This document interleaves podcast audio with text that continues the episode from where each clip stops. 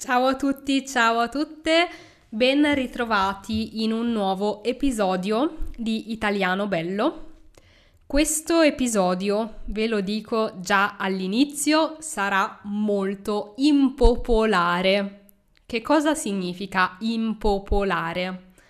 Qualcosa è impopolare quando non piace a tutti, non piace a molte persone.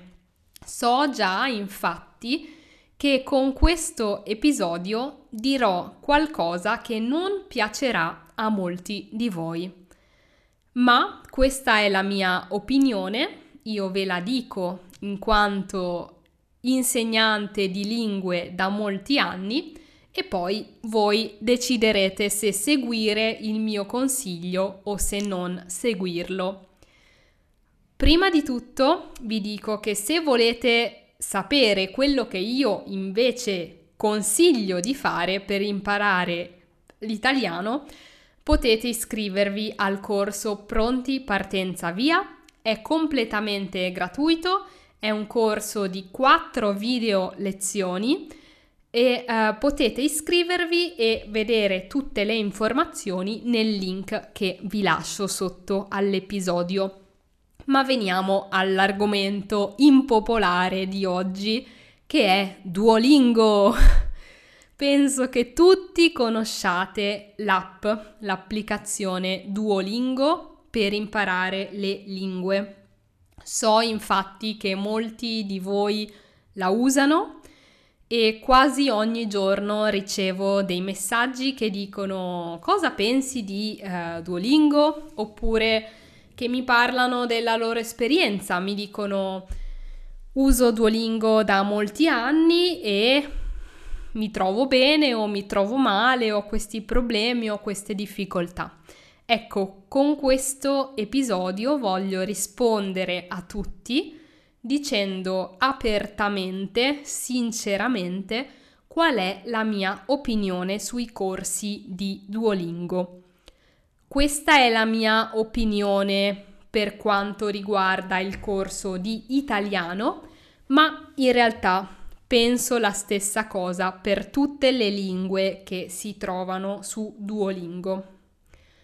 Come avete forse immaginato, Duolingo non mi piace per niente. E ora vi spiego perché, ma prima vorrei cominciare dagli aspetti positivi di Duolingo, perché secondo me Duolingo ha degli aspetti, delle idee molto positive e ora vi spiego quali sono.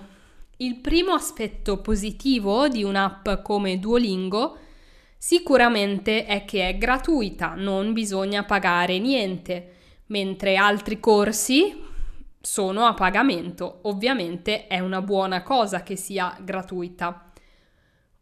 Però anche qui dipende, perché a volte quando seguiamo un corso gratuito, scusate se sentite abbaiare il cane, è il cane che abita sopra di me, dicevo qualche volta se seguiamo un corso gratuito ci impegniamo meno, perché spendere i nostri soldi in un corso significa anche prendersi un impegno con se stessi e quindi non so se vi è mai capitato, a me sì, a volte ho trovato dei corsi online su internet bellissimi, gratuiti, ma dopo poco tempo li ho abbandonati perché non li avevo comprati. Sicuramente se avessi speso dei soldi mi sarei sentita in dovere quasi di continuare.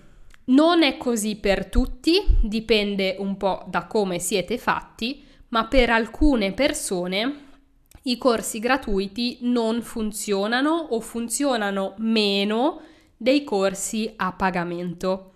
Però sicuramente il fatto che Duolingo sia gratuito è un aspetto positivo. Un altro aspetto positivo è che le lezioni su Duolingo sono molto brevi. cioè con 5, 10, massimo 15 minuti al giorno voi potete fare una lezione. Questo è positivo per chi ha poco tempo, è positivo anche per chi non è motivato dalle lezioni lunghe, ma è invece motivato dal fare una lezione breve e vedere che in poco tempo ha comunque imparato qualcosa. Anche questo aspetto positivo ha anche un risvolto negativo, cioè anche se è positivo ha un lato, un aspetto negativo. Qual è? Che invece altre persone imparano meglio con lezioni un po' più lunghe e strutturate, ma di questo parlerò dopo.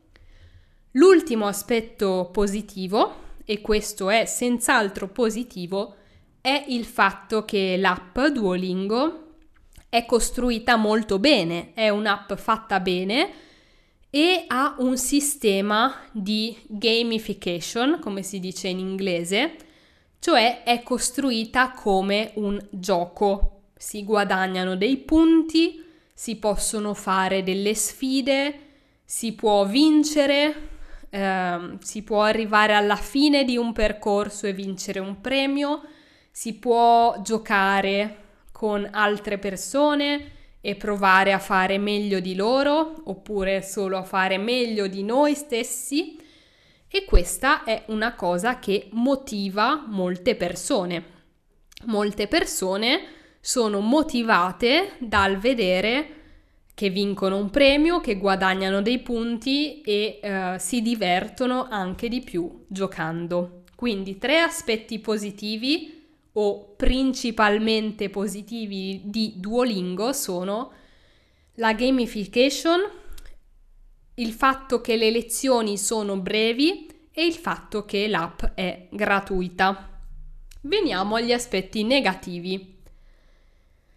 Io adesso vi parlo da insegnante di lingue. Primo aspetto negativo, forse il più importante di tutti. Duolingo, per i suoi esercizi, le sue lezioni, se lo usate lo sapete, si basa moltissimo sulla traduzione. Ci sono molti esercizi che vi chiedono di tradurre una frase dall'italiano all'inglese, o dall'italiano a un'altra lingua, o dall'inglese all'italiano, o da un'altra lingua all'italiano. Questo a me non piace. Io sono profondamente convinta che il miglior modo di imparare una lingua sia quello di ascoltare, leggere, parlare, scrivere in quella lingua il maggior tempo possibile fin dall'inizio.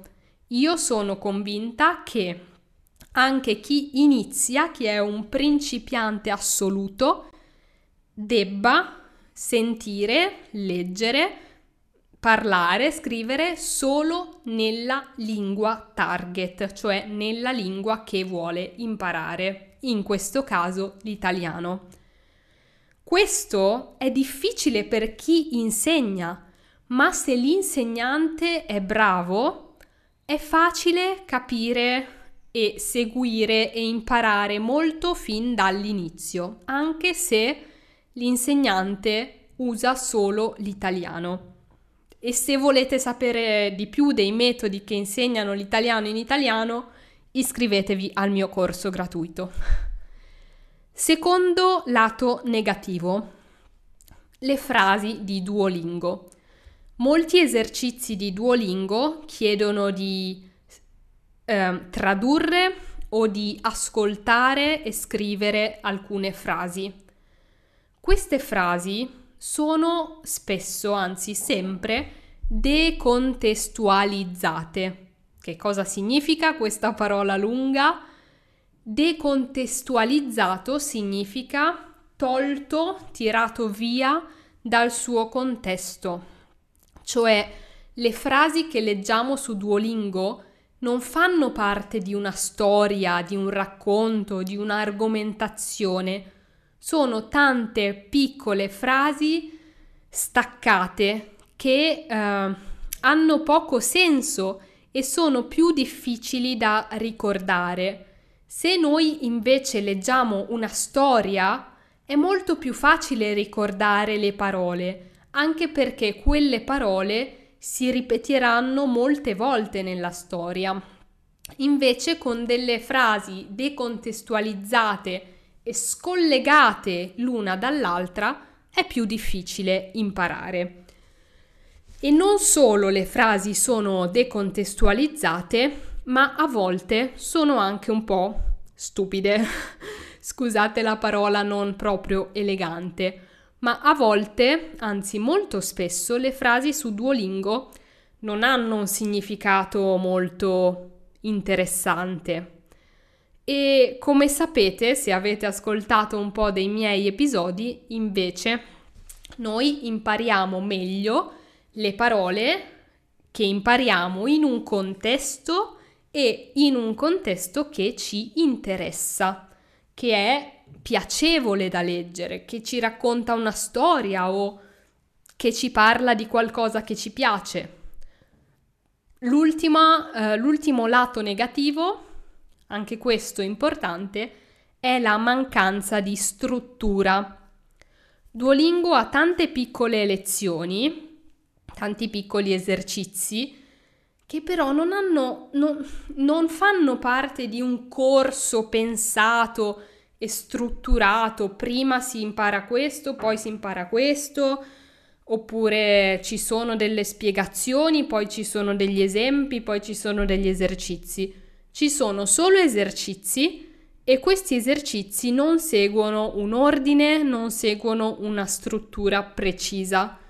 Questo significa anche che è molto difficile, se avete un dubbio, se avete una domanda, se avete un argomento che non è chiaro, è molto difficile tornare e trovare una spiegazione.